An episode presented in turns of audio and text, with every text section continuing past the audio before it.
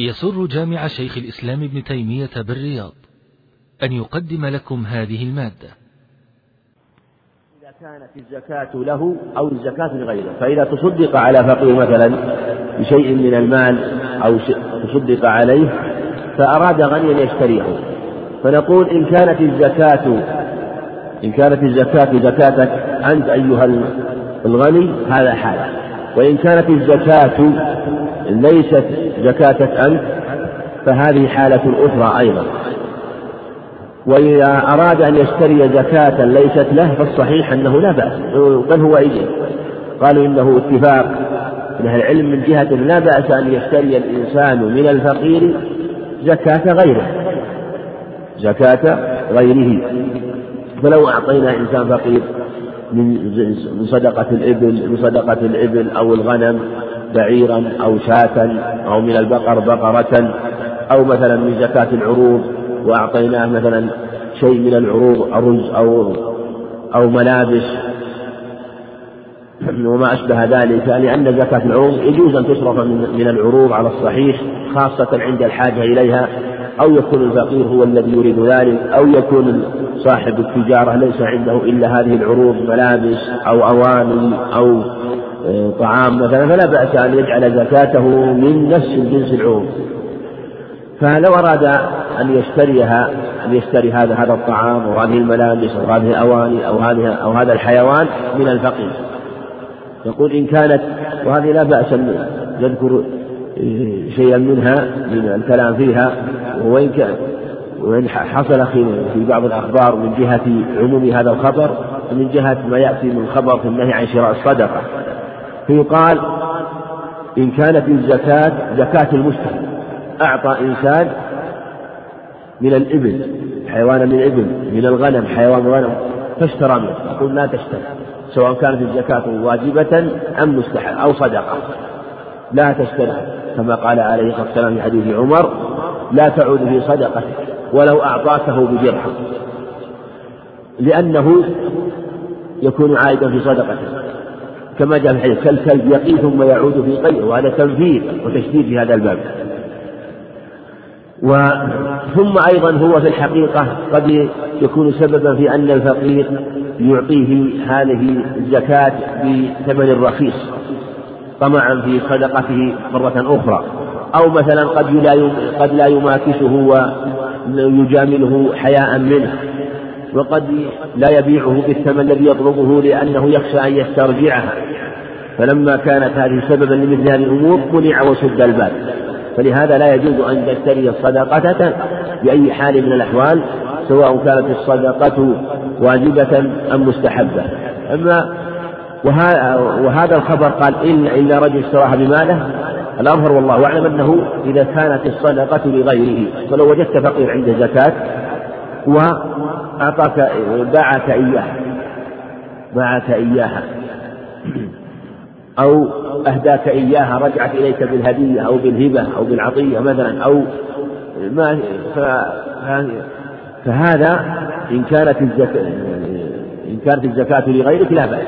لأنه ملكها الفقير ومأمون تلك الأمور التي تكون إذا كانت الزكاة زكاتك والرسول عليه الصلاة والسلام جاء إلى بيته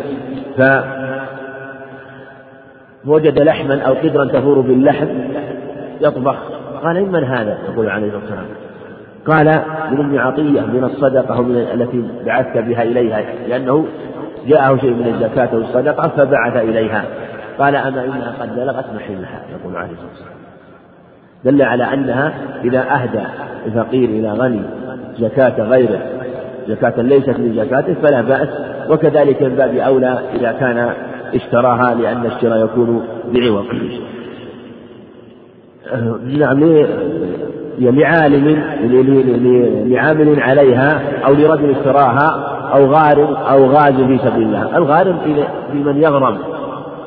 في إصلاح ذات البين فإذا غرم إنسان لإصلاح ذات البين في قتال بين طائفتين أو بين جماعتين وغرم شيئا من المال فإن هذه من المصالح العظيمة ومن الأخلاق الحميدة ومن المصالح العظيمة متعلقة بهاتين الطائفتين ومن الأخلاق الحسنة من جهة من دفع هذا المال فيعان ويعطى من الزكاة ولو كان غني نقول لا يلزمك أن تدفعها من مالك.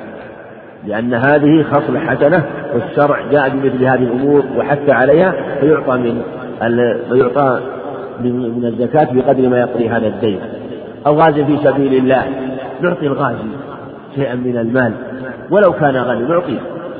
فنعطيه مثلا لشراء بما لحاجاته التي يحتاج إليها ونعطيه أيضا مالا آخر يستعين به على أموره مع لأهله وأولاده لأن الغازي في سبيله قد يحتاج خاصة إذا جاهد أو لنفسه أو لغيره فيحتاج شيئا من المال غير المال الذي يعطى للقتال فيعطى شيئا من المال إعانة له على أمر الجهاد ويعطى من شيئا من المال من مما يعينه في أمور حياته من جهة أنه آه، تفرغ للجهاد في سبيل الله فيعطى شيء من المال ولو كان غنيا. أو كذلك إذا والخصلة الأخيرة ذكرناها في قصته عليه الصلاة والسلام. يعني في أو لأن المسكين إذا كان المسكين أهدى للغني. جاءت في الحديث الذي ذكرناه قبل فهو إما أن يشتري وإما أن يشتري الغني وإما أن يهدى إليه. فذكر عليه الصلاة والسلام الشراء وذكر الإهداء. فكلاهما لا بأس به. وإذا سبق معنا أنه إذا اشتراها بماله فلا بأس إذا كانت الزكاة ليست زكاته وكذلك من باب أولى وكذلك إذا أهدي إليه فأهدى له الغني. لأنه أهدى له الفقير. لأن الفقير ملكها فإذا ملكها جاز له أن يبيعها وجاز له أن يهديها. المقصود أن هؤلاء الخمسة هم الذين تحل لهم الزكاة. إيه؟ أنه لا بأس أن يأخذ هذه الزكاة ولو كان غنيا. وعن عبيد الله بن عدي بن خياط أن رجلين أتياه أن أن رجلين حدثاه أنهما أتيا رسول الله صلى الله عليه وسلم يسألانه من الصدقة. فقلب فيهما النظر فرآهما جلدين فقال إن شئتما أعطيتكما ولا حظ فيها لغني ولا لقوي مكتسب. رواه أحمد وقواه أبو داود والنسائي. وهذا الحديث عن عبيد الله بن عدي بن خيار عن رجلين هو حديث جيد وهو أنها لا تحل الصدقة لغني ولا لقوي مكتسب. وجاء له شاهد من حديث عبد الله بن عمرو عند أبي داود لغني قال ولا لذي مرة سوي وآخر من حديث أبي هريرة عند النسائي أيضا بنفس لفظ حديث عبد الله بن عمرو لا تحل لغني ولا لذي مرة سوي هي ألفاظ واضحة منه عليه الصلاة والسلام أنها لا تحل لهذين. والرسول أتاه رجلان قال إني أراكما جلدين وإنها لا تحل لغني ولا ولا لقوي مكتسب. وهكذا من جاء يطلب الزكاة.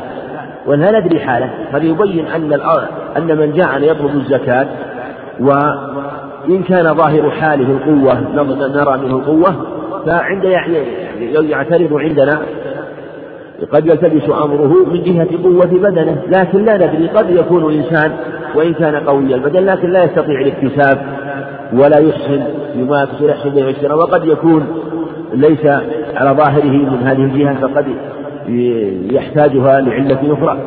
لكن تجمع بين المصلحتين. تعبه أولا وتذكره إذا رأيت من حاله القوة لأنه قد يكون سألها وهو غير محتاج. وقد يكون جهل ويظن أن الزكاة تحل له ولأمثاله. يقول له إنك رجل قوي شديد البدن صحيح البدن كما نرى. وهذه زكاة فإن كنت وإنها لا تحل لك ولأمثالك. فإن بين أمره وتبين أمره و فالحمد لله. وإن أصر على على على ذلك وأخبر أنه من أهلها فيعطى على ظاهر حاله والرسول عنها قال إن شئتم أعطيتكما. وإذا أعطي وإذا أعطاه وكان في نفس الأمر غنيا وفي نفس الأمر غنيا فقد بلغت الزكاة محلها والحمد لله لا شيء على المزكي. قال لا تحل لغني فالغني لا تحل له والمصنف رحمه الله دائما في هذا الكتاب يجمع بين الأخبار التي قد يكون ظاهرها التعارض. تجد يذكر الخبر ويذكر الخبر لا ظاهره التعارض ولهذا قال لا تحل لغني. ولا وفي ذاك الخبر لا تحل لغني إلا لخمسة. ثم بين أن هذا خاص من هؤلاء أن الأصل أنها لا تحل للأغنياء جميعهم إلا لمن كان هذا وصفه. كما ذكر في حديث سعيد الخدري. وما سواه فلا. ولهذا هذه كلمة جامعة. وهذا وهذا الأصل أنها لا تحل له ولا لذي مرة سوء. هذا يبين أن من كان صحيح البدن فلا تحل له الزكاة. ولا يشترط أن يكون مكتسبا. لو قال الإنسان أنا أنا قوي البدن لكن ما ليس لدي عمل ليس لدي وظيفة. ويجب عليك أن يلزمك أن تعمل لا يلزمك أن تعمل ولهذا قال في الحديث هذا يبين أن مكتسب يعني لديه قدرة. أن أنه قوة على الاتساع لديه قوة على الاتساع لا أنه مكتسب بالفعل. ولهذا في حديث عبد الله بن عمرو وحديث أبي هريرة قال ولا لذي مرة سوء قوة المرة القوة ذو مرة فاستوى يعني ذو قوة فارتفع. والذي مرة سوي يعني قوي وصحيح البدن.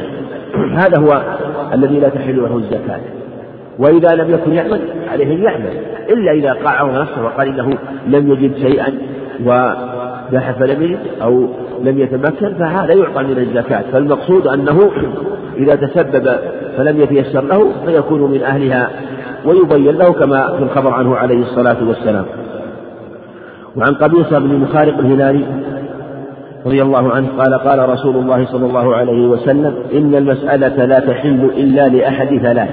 وهذا يبين وهذا كما سيأتي الحديث رواه مسلم يبين أن أن الأصل في المسألة التحريم كما سبق وأنه لا يجوز للإنسان أن يسأل بخلاف ما إذا جاءه المال بغير سؤال بشرط أن يكون من غير الزكاة فلا بأس أن يأخذه ولو كان غنيا عنه إذا كان من غير الزكاة. لكن شرط واجب وشرط مستحب أو أمر الأمر الشرط الواجب هو ألا يسأل. ألا يسأل فلا يجوز السؤال وهو غني. المستحب ألا تستشرف نفسه وتتطلع لكن ليس بشرط لأنه قد لا يقع هذا لكثير من الناس فلو أنه تطلعت نفسه واستشرفت وإن كان خلاف الأولى فلا بأس أن يأخذ من الزكاة. لكن الشرط الواجب هو أن لا يسأل. أما لو أعطي شيئا من المال ونفسه تتطلع وتستشرف للشيء هذا ويقول سيعطيني فلان فلان أو يحدث نفسه بأن فلان لعله يعطيني هذا لا بأس لو أخذ لكن بغير سؤال كما سبق. إلا لأحد ثلاثة. رجل رجل رجل بدل من ثلاثة. وتحمل حمالة. ويصلح بالرفع رجل يعني هم رجل على أنه خبر مبتدأ. رجل, رجل تحمل حمالة فحلت له المسألة حتى يصيبها ثم يمسك هذا هو الصنف الأول وهو من تحمل حمالة. كما سبق في في مسألة تحمل الحمالة. فهذا له تحل له الزكاة. تحل له إذا حمل حمالة تحل له الزكاة ولو كان غنيا. يعني أن يغرم أن يغرم لإصلاح ذات البين ورجل أصابته جائحة فاجتاحت ماله حتى يقوم ثلاثة من ذوي الحجة من قومه لقد أصابت فلانا فاقة فحلت له المسألة حتى يصيب قواما قواما أو قوام من عيش نعم. ورجل أصابته جائحة اجتاحت ماله فحلت له المسألة حتى يصيب قواما من عيش قواما أو قواما ربط بالكسر عند بعضهم كثير ضبطه بالكسر وبعضهم ضبطه بالفتح قواما. وأنا رجعت القاموس وجدته قال قوام كسحاب العدل وما يعاش به. هذا يفهم من القاموس أن قوا أن ما يعاش به بالفتح قوام حتى يصيب قواما من عيش.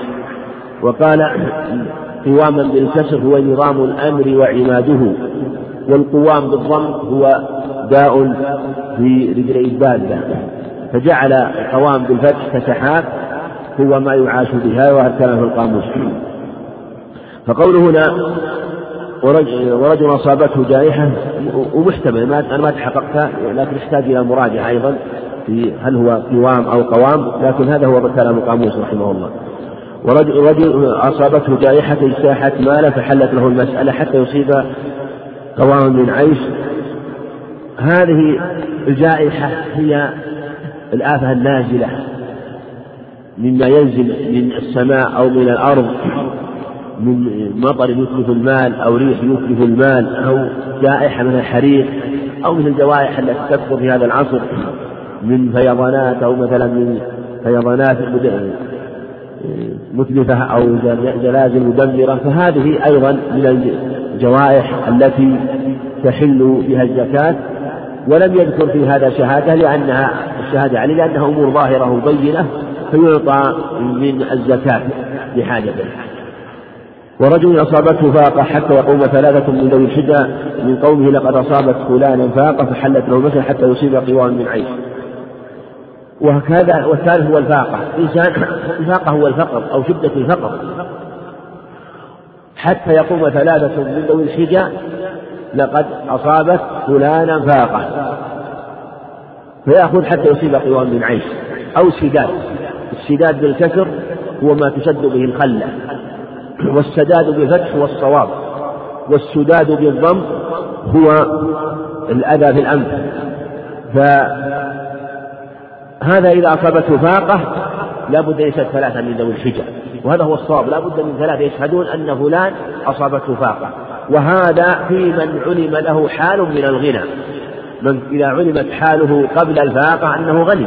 الإنسان نعلم حاله أنه غني. ثم بعد ذلك ادعى الفاقة. فهو ادعى بأمر خفي. فإذا ادعى بأمر خفي لا بد من أمرين. أن يشهد ثلاثة. بل من ثلاثة أمور. الأول يشهد ثلاثة. وأن يكونوا من ذوي الحجة من ذوي الفطنة والنباهة. وأن يكونوا من قومه القريبين منه. يكونوا ثلاثة من ذوي العقول النبيهة الذين يعرفون حاله لا تطلع عليهم الأمور وأن يكونوا من قومه الذين يعلمون ويبخسون حاله. فإذا شهدوا وهم على هذه الصفات حلت له الزكاة.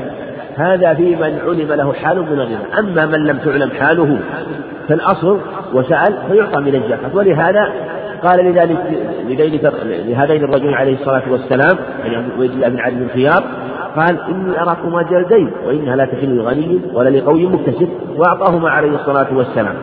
لكن هذا كما سبق في من علم له حال فلا بد أن إذا دعا أنه انتقل من تلك الحال لا بد من البينة على دعواها على هذه الدعوة. وما سواهن من المسألة سحت يا قبيصة يأكلها صاحبها سحتا. يعني السحت والحرام. يبين أن المسألة في غير هذه الأمور الثلاثة أنها حرام وأنها لا تجوز.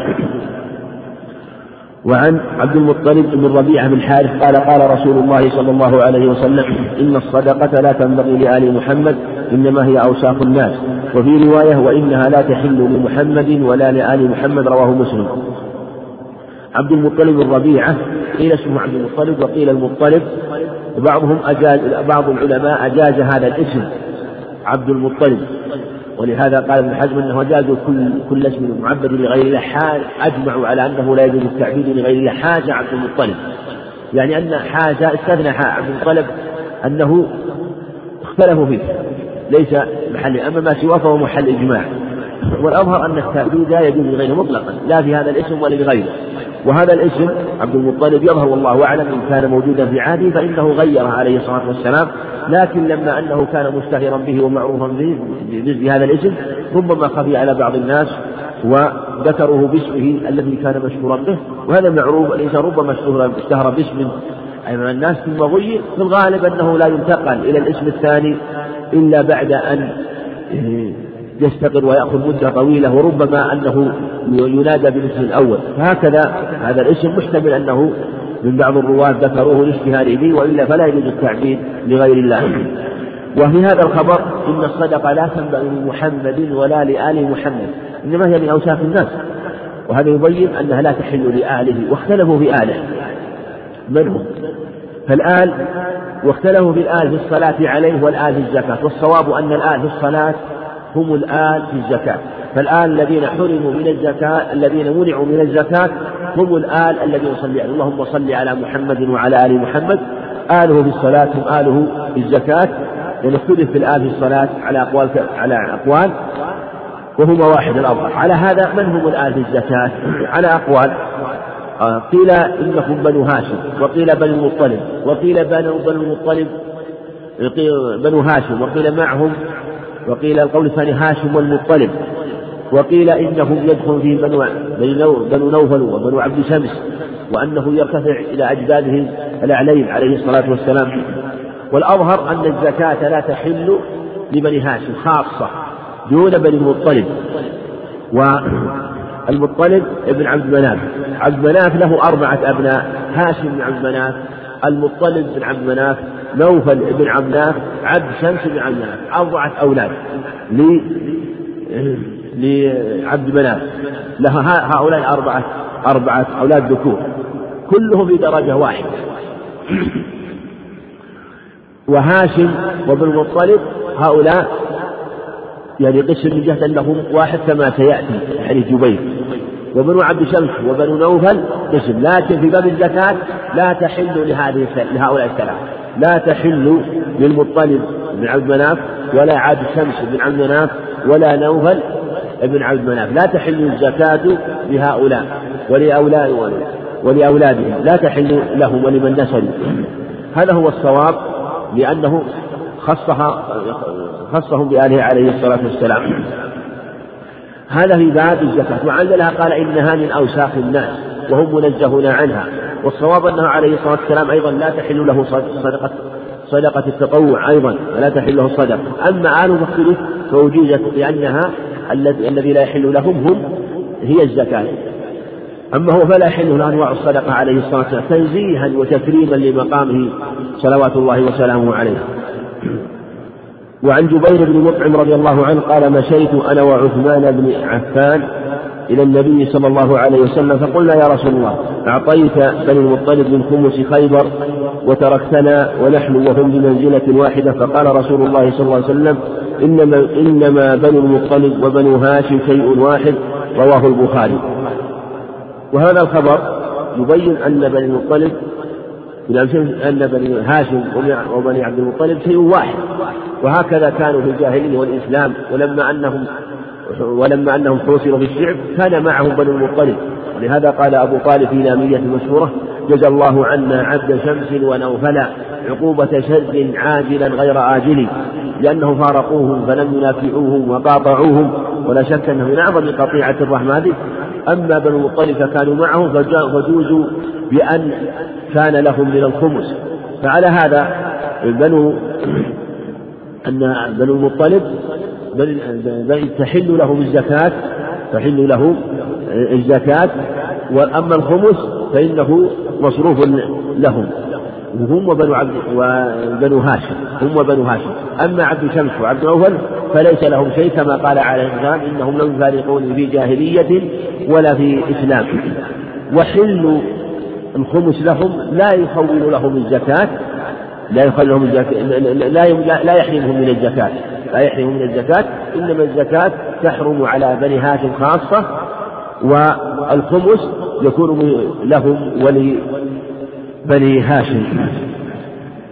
وعن أبي رافع رضي الله عنه أن النبي صلى الله عليه وسلم بعث رجلا عن الصدقه عن بني مخزوم فقال لابي رافع اسحبني فإنك تصيب منها. فقال لا حتى آتي النبي صلى الله عليه وسلم. فأسأله فأتاه فسأله فقال مولى القوم من انفسهم وإنها لا تحل لنا الصدقة رواه أحمد الثلاثة وابن خزيمة وابن حبان. وهذا الحديث حديث صحيح وفيه أنه لا تحل الصدقة لآل لمواليه. أبو رافع لما أنه قال رجل بني مخزوم اذهب معي كلمة حتى تصيب من الصدقة. قال حتى أسأل النبي عليه الصلاة والسلام. فقال إنها لا تحل يعني أخبر لا تحل لمحمد وكما لا تحل له ولآله فكذلك لا تحل لمواليه لا تحل. فهم داخل فهم معهم أو لا تحل تبعا له لا تحل لمن له به صلة ولهذا على الصحيح هي لا تحل أيضا لأزواجه فأزواجه وأزواجه من, من آله عليه الصلاة والسلام بخلاف بخلاف بخلاف موالي أزواجه فإنها تحل لهن لأن أزواجه لا تحل لهن الصدقة تبعا له عليه الصلاة والسلام ومواليه لا تحل لهم الصدقة تبعا له. أما موالي أزواجه فإنها تحل لهن من جهة أنها لم تحرم عليهن بالأصالة إنما حرمت عليهن بالتبع له عليه الصلاة والسلام. وعن سالم بن عبد الله عن أبيه رضي الله عنه أن رسول الله صلى الله عليه وسلم كان يعطي عمر بن الخطاب العطاء فيقول أعطه أفقر مني فيقول خذه فتموله أو تصدق به وما جاءك من هذا المال وأنت غير مشرف ولا سائل فخذه وما لا فلا تتبعه نفسك. رواه مسلم. والحديث أخرجه البخاري لكن هذا اللفظ أقرب للفظ مسلم أو هو لفظ مسلم. فلو قال أخرجه البخاري متفق عليه واللفظ لمسلم لكانت العبارة أقوم وأحسن. وفي هذا الخبر في مسألة العطاء وأخذ العطاء وسبق أن استدل الكلام عليه في فيما مضى وقلنا إن العطاء إن العطاء لا بأس لمن أتاه كما في هذا الحديث الحكيم الحزام ما أتاك وأنت غير مشرف ولا سائل فخذه غير مشرف ولا سائل. فالسؤال لا يجوز كما سبق والإشراف والتطلع مستحب فخذه. ويدل على أنه إذا أتاه هذا المال من بيت المال أو من أخيه المسلم فإنه يأخذ. واختلف العلماء هل هو يجب أو مستحب والأظهر أنه إن كان إن رده فلا بأس وإن كانت نفسه لا تتطلع فيأخذه فيأخذ هذا المال ويستحب له أن يأخذه لأنه عليه الصلاة والسلام أمر بالأخذ بها بغير سؤال وبغير استشراف. ولو رده لا بأس لأن حكيم رضي الله عنه لم يرجع أحدا شيئا من المال وعرض عليه المال فلم يقبله رضي الله عنه.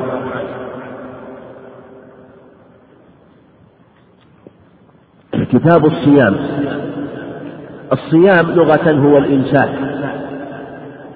خير صيام وخير غير صائمة تحت العجاج وأخرى تعرف النجمة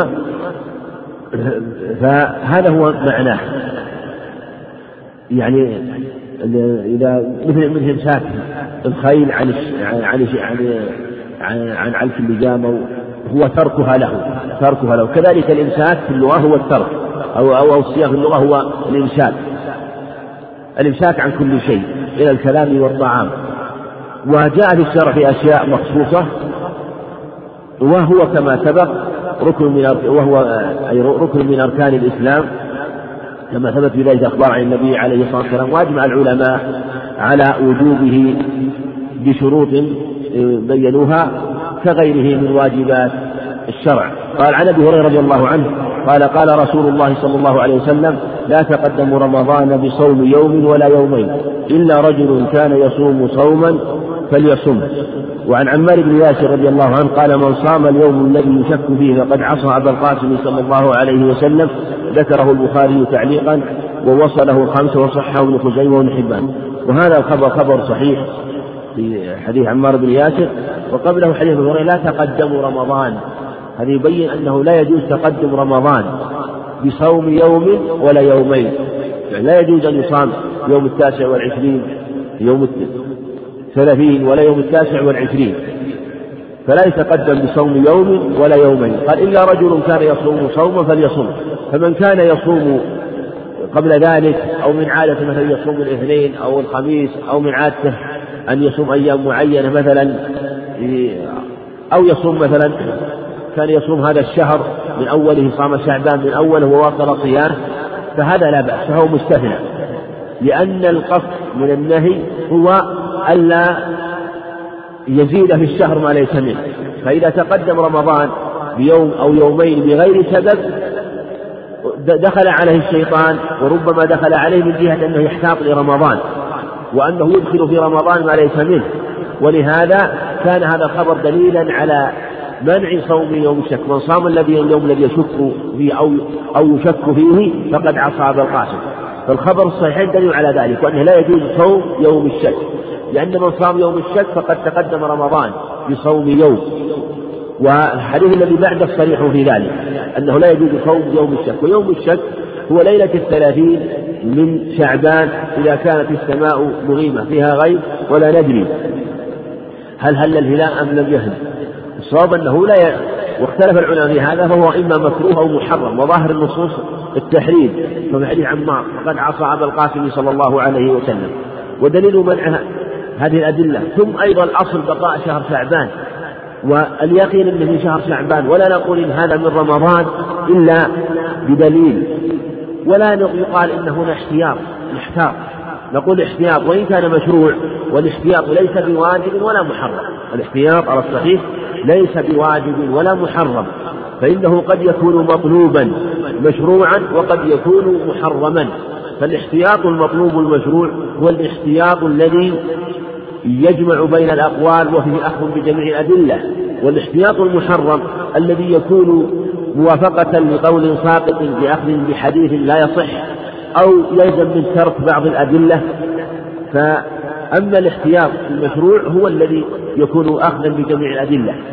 فلهذا لا نقول بلزوم مطلقا في هذه المسألة احتياط الاحتياط بصوم يوم الثلاثين ليلة الشك هذا في الحقيقة يلزم منه إدخال يوم من غير رمضان واحتياط وإدخال وزيادة يوم ليس مشروع واستدراك على الشارع. فلهذا كان محرما بالنهي عنه. وإخبار أنه قد عصى أبا القاسم صلى الله عليه وسلم والصحابي لا يقول مثل هذه العبارة إلا وأنه قد تحقق أنه قد نهى عنه عليه الصلاة والسلام وهذا في حكم المرفوع. هذا في الصوم قبله بيوم أو يومين. وجاء في حديث أبي هريرة إذا انتصف شعبان فلا تصوموا حتى تصوموا رمضان رواه الخمسة وهو لا بأس به وإسناده لا جيد. وفيه دلالة على النهي بعد انتصاف شعبان. وهذا فيه النهي حتى قبل رمضان بصوم يوم أو يومين.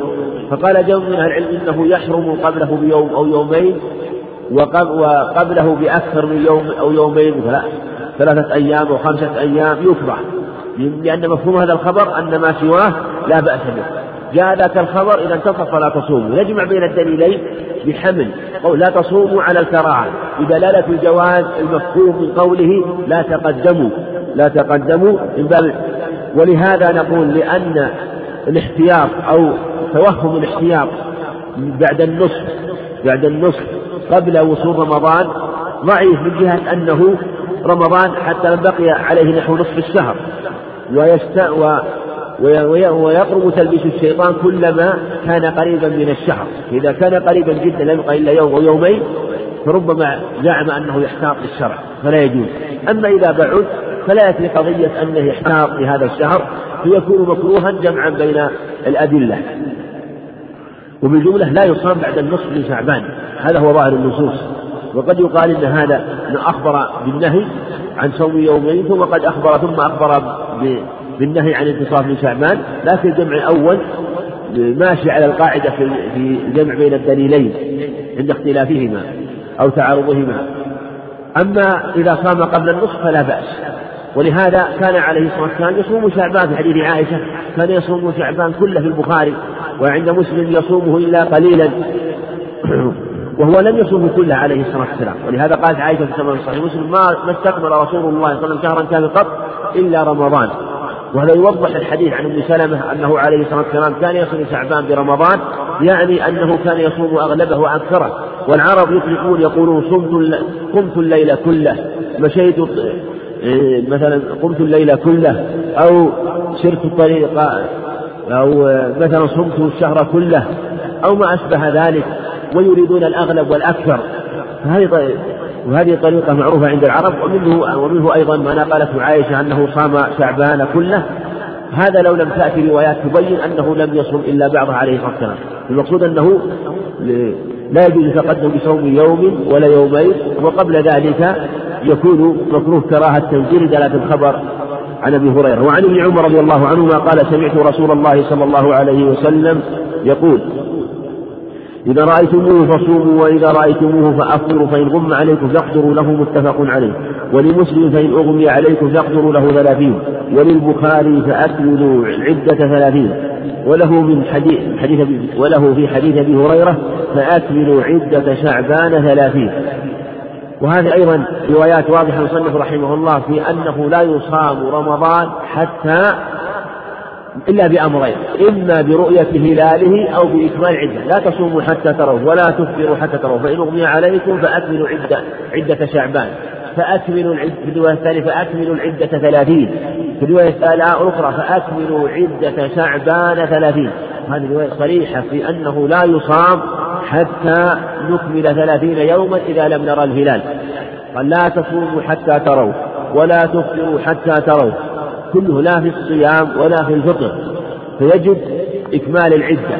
إذا فإذا كان قد ثبت دخول شهر شعبان ثبت دخول شهر شعبان نكمل العدة ثلاثين يوم.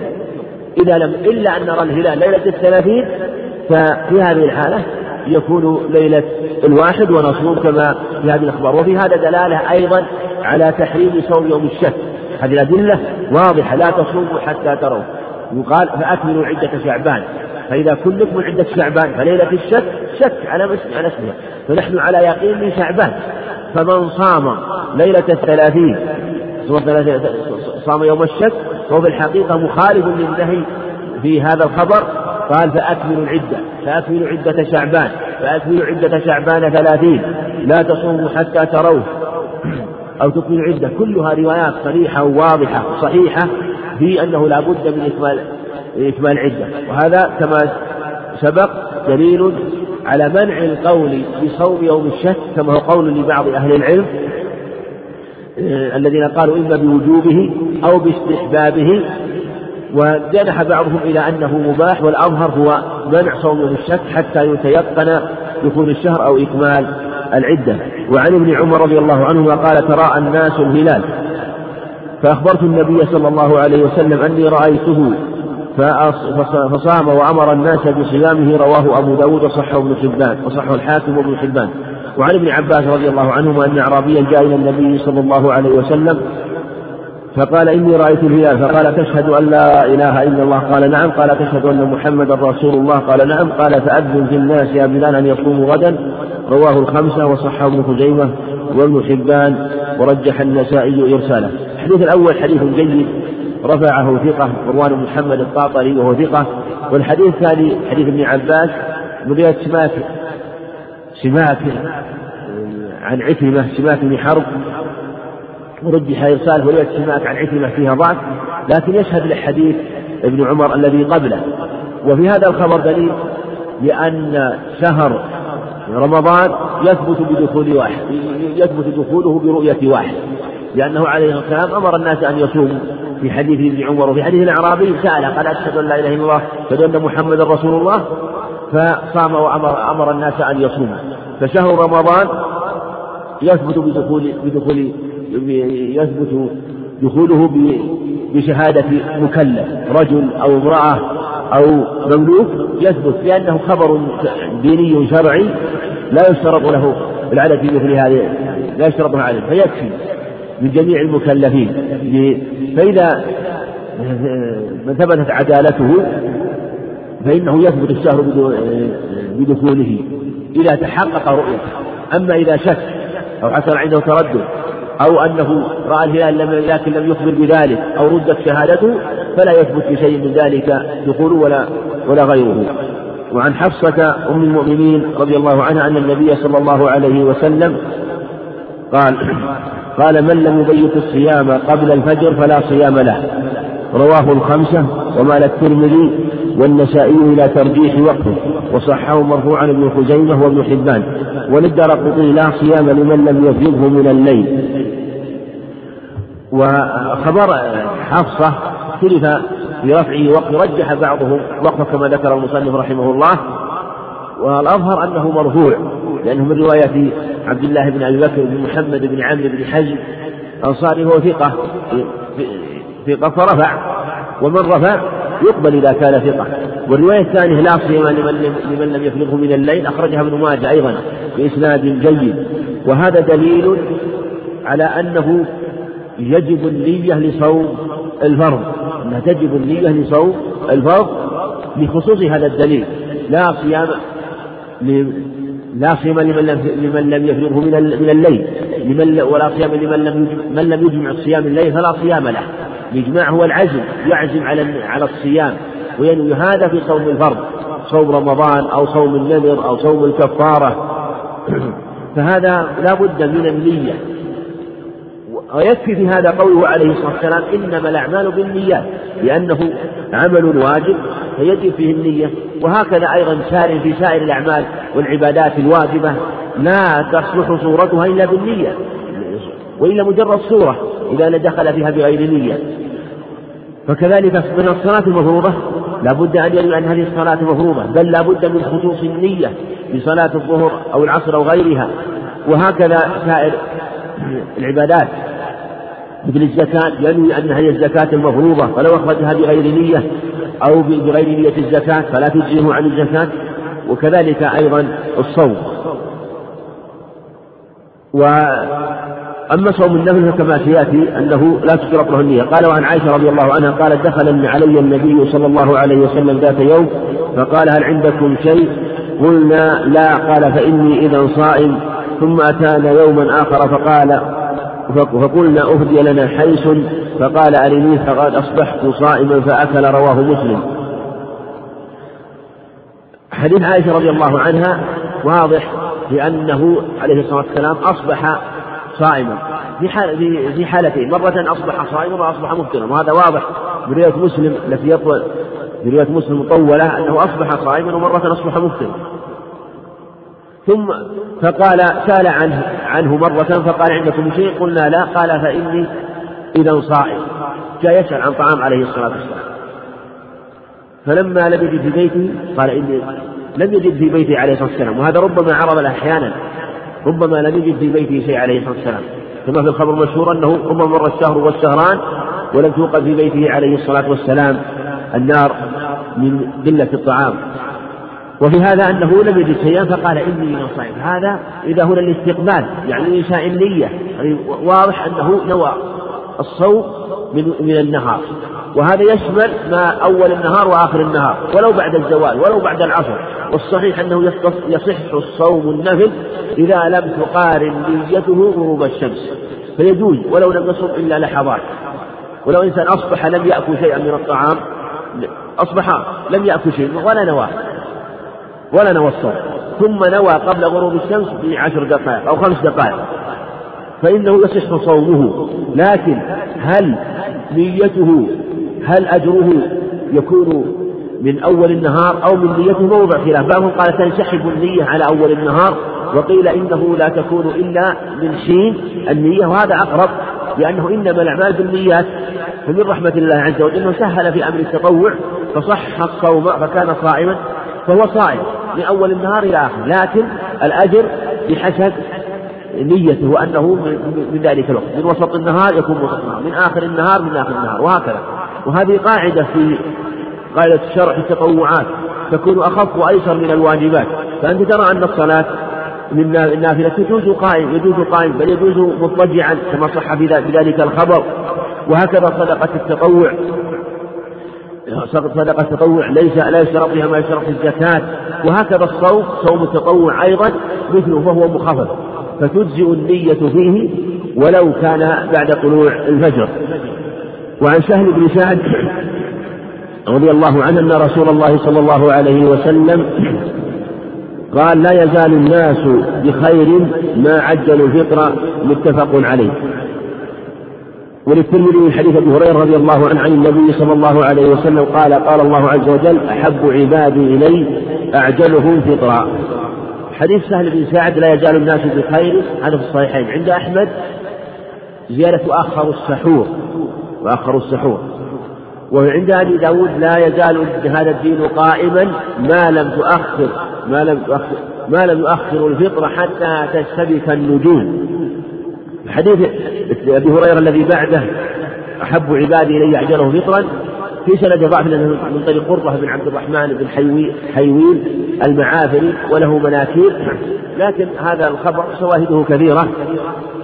ومن حديث ابن عباس عند أبي عند أبي داود عند أبي داود الطيالسي أنه عليه الصلاة والسلام قال إنا معاشر الأنبياء أمرنا أن نؤخر أن نعجل إفطارنا ونؤخر سحورنا وأن نضع أيماننا على شمائلنا. يدل على أنه مستحب. وثبت في صحيح مسلم من حديث عائشة أنه أنها قيل لها في رجلين من أصحاب النبي عليه الصلاة والسلام رجل رجل يعجل الفطرة ويعجل الصلاة ورجل يؤخر الفطرة ويؤخر الصلاة. قالت من الذي يعجل الفطر ويعجل الصلاة؟ قالوا عبد الله بن مسعود. قالت هكذا كان يفطر أو يفطر أو يفعل عليه الصلاة والسلام. فالسنة تعجيل الفطر وتأخير السحور ولم يكن بين فطره عليه الصلاة والسلام ودخوله في السحور ودخوله في الصلاة إلا قدر نحو خمسين آية. كما في الخبر الصحيحين عن زيد بن ثابت حينما سأل أنس بن مالك رضي الله عنه. فهذا هو السنة. فيعجل الفطر ولو أكل شيئا يسيرا ثم بعد ذلك لا إلى الصلاة يأخذ بقدر ما يسد جوعته ونهمته ويؤخر السحور. وفي حديث عبد الله بن عمرو عند حديث عمرو بن عاص عند مسلم أنه قال أنه عليه الصلاة والسلام قال فصل ما بين صيامنا وصيام أهل الكتاب أكلة السحر يعني وجبة السحور. وقال عليه الصلاة والسلام لا تدعوا السحور ولو أن يتجرع أحدكم جرعة من ماء عند أحمد. وجاء في أخبار عدة منها عند حديث عرباض بن سياره.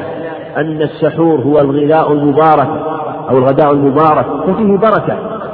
و قالوا عن أنس رضي الله عنه قال قال رسول الله صلى الله عليه وسلم تسحروا فإن في السحور بركة. متفق عليه. هذا هو معنى ما سبق أن في السحور بركة وهو الغذاء المبارك. تسحروا فإن في السحور بركة. السحور للفتح هو ما يتسحر به وبالضم هو المصدر. يعني الفعل نفس الفعل يقال له السحور السحور بال بالفتح هو نفس الأكل نفس الطعام. والحديث قيل إنه السحور أو السحور. لكن المراد الله أعلم نفس الطعام. من فضلك اقلب الشريف.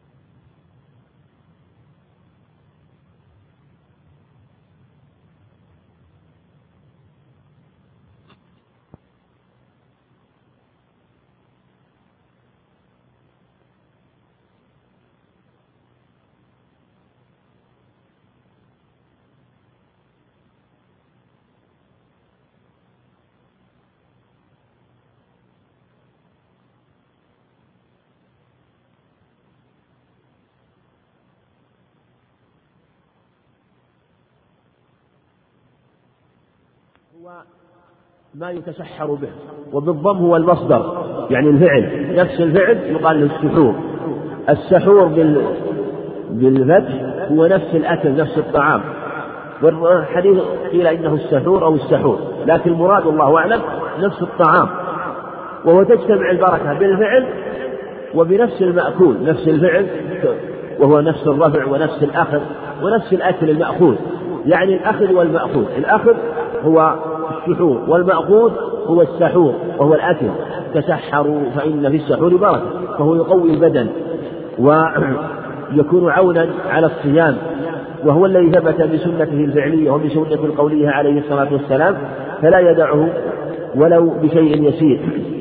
وعن سلمان بن عامر الضبي في بعض النسخ سليمان هو سلمان رضي الله عنه قال وعن سلمان بن عامر الضبي عن النبي رضي الله عنه النبي صلى الله عليه وسلم قال إذا أفطر أحدكم فليفطر على تمر فإن لم يجد فليفطر على ماء فإنه طهور. رواه الخمسة وصححه ابن خزيمة وابن حبان. وفي هذا الأمر بالإفطار على تمر. إذا أفطر فليفطر على تمر وهو من طريق الرباب بنت صليع قال في التقريب أنها مقبولة. ويشهد له حديث أنس عند الترمذي وغيره أنه عليه الصلاة والسلام أنه كان يفطر على رطبات. فإن لم يجد فتمرات فإن لم يجد حسى حسوات من ماء وهذا فيه زيادة على حديث سلمان الضبي زيادة الرطب. السنة أن يكون التمر رطبا. فإن لم يجد تمرا رطبا لا بأس أن يأكل تمرا يابسا. فإن لم يجد تمرا يابسا فالماء. لكن هل تقوم مثلا الحلويات مقام التمر ويقال أنها تغني؟ قد يقال من جهة أن المقصود من التمر من جهة ما فيه من الحلاوة وأنه يقوي البصر ويأتي إلى المعدة وهي ربما كانت خالية فدخوله يكون من أحسن ما يكون وهو سهل في دخوله وفي استساغته وفي بقائه. فبعضها كثير من العلم وبعضهم قالوا إن أنواع الحلويات التي آه، تكون في هذه الحلاوة حكم حكم التمر. وقد تكون من باب لحن الخطاب أو فحوى الخطاب إذا كانت حلاوتها أشد من حلاوة التمر كانت من باب فحوى الخطاب أنها أولى أو من باب لحن الخطاب مما يكون مساويا في حلاوته للتمر وبالجملة الأفضل هو التمر الأفضل هو التمر هو الرطب ثم يليه التمر يليه التمر فإن لم يجده وأكل وأكل ما يكون فيه شيء من الحلاوة من جهة أنه كما ذكر كثير من العلم أن له تأثير في خاصة في أول دخوله لما فيه من الحلاوة وحاجة البدن إلى شيء مما فقده فيقوي بدنه وخاصة لبصره فلا بأس به. ثم والماء كذلك والماء كذلك. فهكذا جاءت السنة عنه عليه الصلاة والسلام. والمعنى إذا عقل وظهر لا بأس من الإلحاق. وعن أبي هريرة رضي الله عنه قال نهى رسول الله صلى الله عليه وسلم عن الوصال. فقال رجل من المسلمين فإنك تواصل يا رسول الله. فقال وأيكم مثلي إني أبيت يطعمني ربي ويسقيني. فلما أبوا أن ينتهوا عن الوصال واصل به يوما ثم يوما ثم رأوا الهلال فقال لو تأخر الهلال لزدتكم كالمنكي لهم حين أبوا أن ينتهوا. متفق عليه. الوصال جاء من عدة أخبار عن عن النبي عليه الصلاة والسلام من حديث عائشة ومن حديث أنس ومن حديث أبي هريرة كما هنا. فهو متواتر في النهي عن الوصال. والوصال هو مواصلة الصوم بعد الفطر بعد دخول وقت الفطر. إما إلى الفجر أو مواصلته يوم ثاني. واختلف العلماء هل هو محرم أو مكروه وظاهر النصوص هو المنع والتحريم. وجاء ما يدل على جواز حديث سعيد الخدري أنه عليه الصلاة والسلام قال فأيكم أراد أن يواصل فليواصل إلى السحر. هذا يدل على أن المواصلة إلى السحر لا بأس بها وإن كانت خلاف السنة من جهة أنهم لما أصروا فدل على أنه لا بأس والسنة هو المبادرة إلى الفطر. أما المواصلة في يوم ثاني فظاهر النصوص هو المنع. فيجمع بين النصوص بأنه يجوز إلى السحر وفي اللفظ الآخر من وضح إلى وضح يعني إلى من هذا من فجر اليوم إلى فجر اليوم الثاني. وما سوى ذلك وظاهر النصوص هو المنع. ولهذا لما أنهم أبوا من جهة أنهم رأوه يواصل وكأنه والله أعلم وقع في نفوسهم أن نهيه عن نهي أنه أن نهيه له عن الوصال من أجل الرفق به وهم أرادوا أن يأخذوا بالشديدة والعزيمة. فواصلوا فلما أبوا أن ينتهوا أراد أن أراد أن يعلمهم ذلك وأن يواصل حتى يدركوا أنهم ربما شق عليهم ولا يستطيعون. فواصل به يوما ويومين وقال لو تأخر الهلال لا واصلت بكم لأن الهلال في تلك الليلة أهل ليلة الثلاثين كالمنكل لهم يعني الذي يعاقبهم دليل بدلال على العقوبة بمثل هذا كما فعل عليه الصلاة والسلام. فالمقصود أن أنه يجوز إلى سحر وما سوى ذلك فهو لا يجوز. وجاء عن بعض السلف أنهم واصلوا أياما وجاء عن عبد الله بن الزبير أنه ربما واصل خمسة عشر يوما رضي الله عنه ورحمه. فالأظهر والله أنه لم تبلغه السنة أو أنه بلغته فتأولها كما تأول الصحابة رضي الله عنهم حينما نهاهم. وبالجملة والسنة إذا جاءت فإنه آه، يحتج على من خالفها ومن خالفها يتأول له. إذا كان من أهل العلم والفضل يتأول له إما أنها لم تبلغه أو بلغته فتأولها أو غير ذلك من الأعذار في هذا الباب. وعنه رضي الله عنه قال قال رسول الله صلى الله عليه وسلم من لم يدع قول الزور والعمل به والجهل فليس لله حاجة في أن يدع طعامه وشرابه. رواه البخاري وأبو داود واللفظ له هذا هذا اللفظ في البخاري موجود في هذا لكن كلمة الجهل ليس لم يذكرها البخاري رحمه الله في كتاب الصوم. إنما ذكرها في كتاب الأدب. وكأنه والله أعلم لم يذكرها في كتاب الصوم لأنه في كتاب الأدب ذكره وكأن إسناده عنده ليس مستقيم قال أفهمني رجل إسناده. ولهذا لم يذكر هذا في الصوم والله أعلم من جهة لعله التردد في سندها أو أنه آه، لأجل هذا. وهذا اللفظ كما سبق ذكره البخاري ذكره البخاري في كتاب الأدب ولم يذكره في كتاب الصوم. وفيه أنه عليه الصلاة والسلام قال من لم يدع قول الزور والعمل به؟ الزور هو الكذب. يقول الكذب ويعمل بالكذب وبمقتضاه فلا يجوز له. في الصوم وغير الصوم. والجهل هو السفه الجهل هو السفه بال بالفعل من الطيشان وغيره. فليس لله حاجة في أن يدع طعامه وشرابه. والله سبحانه وتعالى أمر عبده بالصيام. وأن يكون صيامه صياما سالما من هذه المكدرات ورب صائم ليس له من صيامه إلا الجوع والعطش. لأنه لا أجر له. الظاهر والله أعلم أنه من جهة أنه إذا صام هذا الصيام فإنه يسقط من جهة براءة الذمة. وقال بعض أهل العلم إنه إذا اغتاب ووقع في مثل هذا فإن صومه يبطل. والأظهر أنه لا يبطل. ولهذا لم يخبر ببطلانه عليه الصلاة والسلام. وفي الحديث الآخر قال ليس له من شيء إلا الجوع والعطش فأخبر أنه صائم. لكن الصيام ناقص وقاصر.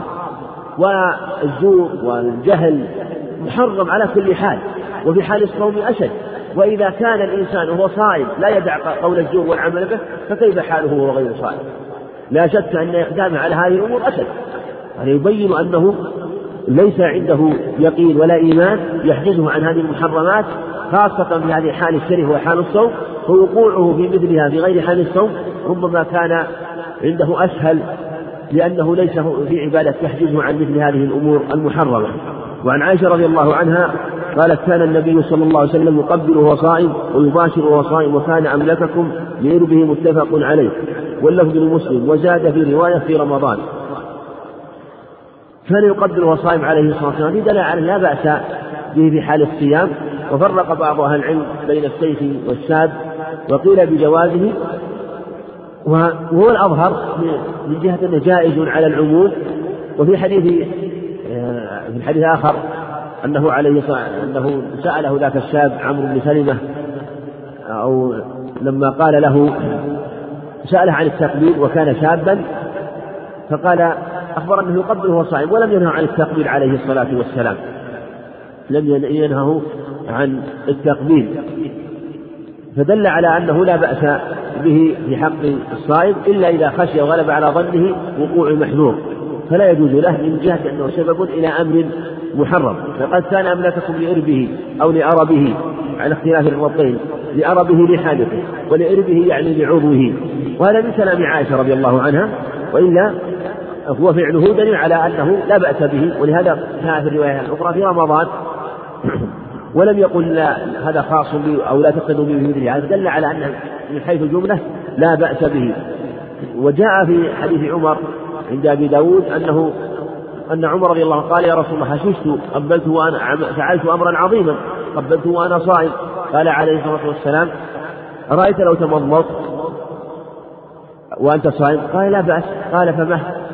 أو كما قال عليه الصلاة والسلام من جهة أن المضمضة كما أنها لا تفسد الصوم فهي مقدمة لدخول الماء إلى الجوف فكذلك التقبيل قد يكون مقدمة لما بعده فإذا كان مأمون الشر فلا بأس بذلك لكن قد يكون في قوله آه، أرأيت لو تمضمض أنه إشارة والله قد يكون والله أعلم أنه إشارة أن عدم المبالغة في مثل هذا لأن الصائم لا يبالغ في المضمضة كما أنه لا يبالغ في الاستنشاق خشية أن ينزل إلى جوفه شيء كذلك هو لا ينبغي له المبالغة في مثل هذا لأنه يؤول إلى قد يؤول إلى أمر محرم فيفسد الصوم. وعن ابن عباس رضي الله عنهما قال أن النبي صلى الله عليه وسلم احتجم وهو محرم واحتجم وهو صائم رواه البخاري. وعن شداد بن أوس أن النبي صلى الله عليه وسلم أتى على رجل بالبقيع وهو يحتجم في رمضان فقال أفطر الحاجم والمحجوم رواه الخمسة إلى الترمذي وصححه أحمد بن خزيمة. وعن أنس بن مالك رضي الله عنه قال أول ما كرهت الحجامة للصائم أن جعفر بن أبي طالب احتجم وهو صائم فمر به النبي صلى الله عليه وسلم فقال أفطر هذان. ثم رخص النبي صلى الله عليه وسلم بعد في الحجامة للصائم وكان أنس يحتجم وهو صائم رواه الدار قطني وقواه. رواه الدار قطني وقواه. حديث شداد بن أوس أفطر الحاجم والمحجوم جاء له شواهد عدة. حديث جيد مثل حديث رافع. شاهده حديث رافع بن خديج وحديث ثوبان وحديث بلال وحديث أسامة وعائشة وأحاديث كثيرة في هذا الباب بل هي متواترة عند بعض من العلم. تبلغ نحو أربعة عشر حديثا. أو أكثر وكثير منها جيد الإسناد دلالة على أنه يفطر الحاجم والمحجوم هذا هو لفظه. وهو قول أحمد الإمام أحمد هو المشهور مذهب الإمام أحمد رحمه الله. وذهب الجمهور إلى أن الحجامة لا تفطر لا تفطر الصائم. واستدلوا بحديث أنس بن مالك الذي ذكره المصنف رحمه الله. وفيه أنه رخص في الحجامة. وهذا الخبر قواه الدار رحمه الله ورجاله رجال البخاري وله شاهد بإسناد صحيح من حديث أنس من حديث أبي سعيد عند النسائي والدار قطني أيضا أنه عليه الصلاة والسلام رخص في الحجامة وأنها نسخت. وله شاهد آخر من حديث عبد الرحمن بن أبي ليلى عن رجل من أصحاب النبي صلى الله عليه وسلم أنه نهى عن المواصلة والحجامة ولم يحرمهما. فجاء في ذكر الحجامة إبقاء على أصحابه أنه آه، لم يحرمها. وجاء في حديث أنس بن مالك عند البخاري أنه قيل له أتكرهون الحجامة للصائم؟ قال لا إلا من أجل الضعف. هذه الأخبار متفقة على أن الحجامة منسوخة. فعلى هذا إما أن يقال إنها منسوخة بهذه الأخبار أو يجمع أيضا بهذه الأخبار وبوجه آخر بما ذكر أنس بن مالك رضي الله عنه وهو أن الحجامة مكروهة للصائم من جهة أنها تضعف البدن. قال إلا من أجل الضعف. إلا من أجل الضعف ولهذا من علم أنه إذا احتجم أنه إذا احتجم فإنه يضعف وضعفه قد يؤدي به إلى المرض ومرضه يؤدي إلى الفطر فيحرم. كما سبق أيضا في القاعدة فيما يؤول إلى أمر محرم. بشيء قريب إليه فإنه يحرم. والأقرب هو قول الجمهور من جهة أنها لا ليست مفطرة لكن هي قريب كما قال أنس رضي الله عنه أنها مكروهة لأن الحجامة في الغالب تضعف وقد تسبب دوخة أو دوران للجسم وهو أنه الحاجب يضع القارورة على الموضع الذي يريد أن يحجمه فيمص القارورة فيمص الهواء والهواء يمص ما في البدن قال أفطر الحاجب الحاجب والمحجوم المحجوم واضح لكن قد يشكل الحاجب قد يقول الإنسان الحاجب كيف يفطر المحجوم واضح لكن الحاجب الحاجب والله أعلم. كما قال علام القيم رحمه الله وغيره أنه أن الحاجب يضع فمه في القارورة أو الآلة التي يمص بها الهواء والهواء يمص الدم من البدن فربما مع مص الهواء نزل أو صعد إلى جوفه قطرة أو قطرات من الدم بدون أن يشعر. والقاعدة أن الشيء إذا كان مظنة لشيء جعل له حكمه. ولو لم يكن حقيقة. فإننا نقول قد يمص دم وقد لا يمص دم. فنجعله بحكم مص الدم فيفطر على على هذا الخبر. مثله النوم. النوم ينقض الوضوء. النوم ينقض لكن لماذا ينقض الوضوء؟ لأنه مظنة للحدث. فلما كان النوم مظنة للحدث نقض الوضوء. وقد لا يحدث آه، النائم ولهذا قال عليه الصلاة والسلام في حديث معاوية حديث علي رضي الله عنه بمعنى حديث علي العينان وساء السهي فإذا نامت العينان استطلق الوساء فليبين أنه لو نام مثلا متمكنا من نومه وغلب على ظنه عدم الحدث فزالت المظنة هنا وعلم عدم وجود مظنة آه، آه، الحدث الذي مظنته النوم. فلا يحدث بذلك ونومه لا يكون حدثا بهذا. هكذا أيضا مسألة المحجوم مسألة الحاجة وعلى هذا نقول إنه كما ذهب إليه الجمهور أن الحجامة لا تفطر بهذه الأخبار في هذا الباب. ويلحق بالحجامة أيضا جميع ما يكون في إخراج الدم. بأي طريقة أخرج الدم؟ ليس المقصود والله أعلم هو مجرد الحجامة. المقصود هو إخراج الدم بأي شيء سواء كان بالفصل أو بالشرب أو بإخراج الدم بالوسائل الحديثة. كما بل ربما كان إخراج الدم بهذه الوسائل أشد لأنه يخرج الدم الكثير والدم النافع. فلهذا يكون في حق الصائم لا بأس به إلا إذا كان يريده يريده ضعفا في البدن فإنه يكون مكروها. فإذا آل به إلى الفطر يكون محرما. كما جاء عن أنس رضي الله عنه. وعن عائشة رضي الله عنها أن النبي صلى الله عليه وسلم استحل في رمضان وهو صائم. رواه ابن ماجه بإسناد ضعيف. وقال الترمذي لا يصح في هذا الباب شيء. وهنا حديث هو الحديث ضعيف كما ذكر المصنف رحمه الله وجاء أيضا من حديث آخر عند الترمذي بأنه سأله رجل عن التحال للصائم فأذن له في الاستحال وجاء في حديث وهو ضعيف أيضا وجاء في حديث عند أبي داود أنه عليه الصلاة والسلام أمر بالإثم المروح وقال ليتقه الصائم. وهذه الأخبار كلها ضعيفة في النهي عنها والأمر باتقائه أو في في الإذن به. كلها ضعيفة لا تثبت. والأصل براءة الذمة وأن الكحل لا شيء فيه ولأنه يكون في العين والعين ليست منفذا إلى الجوف. فعلى هذا نقول إنه لا بأس به. وأيضا أشير لمسألة الحجامة مسألة الحجامة أنها قد يقال مثلا كيف تكون الحجامة مفطرة وهي شيء خارج من البدن. فيقال كما قال علامة القيم رحمه الله وغيره إن الصائم مأمور في حال صيامه ممنوع أن أن يدخل إلى جوفه ما يقوي بدنه ومنهي عن أن يخرج ما يضعف بدنه. فهو مأمور منهي أن يدخل إلى جوفه ما يقويه من الطعام والشراب فيفسده. ومنهي أن يخرج أن يخرج من بدنه ما يضعفه وهو إن أمره بالصوم سبحانه وتعالى لكن لا يشرع له أن يسلك ما يكون سببا إلى إضعاف صومه لأن المقصود هو الصوم وهو العبادة تعبد الله بالصوم ويبقى في حال صومه نشيطا. فيؤدي العبادات فما كان سببا إلى إضعاف البدن فهو منهي عنه وما كان سببا إلى تقوية البدن مما هو مفطر وهو محرم. ولها إلا في الشيء الذي لا لا خيرة فيه أو لا حيلة فيه في دم النفاس والحيض فإنه يفطر الصائم يفسد الصوم. ولهذا هو خارج من البدن. لكن لما كان لما كان لما كان سببه إضعاف البدن لم يجتمع مع الصوم. لكن ليست هذه العلة فيقال إن إن الحجمة تفطر ولا. فهذا المعنى أخذ من جهة هذا المعنى في إخراج الدم للحيض من جهة من إخراج الدم بالحجامة من جهة تحريمه أو كراهته على حسب الحالين.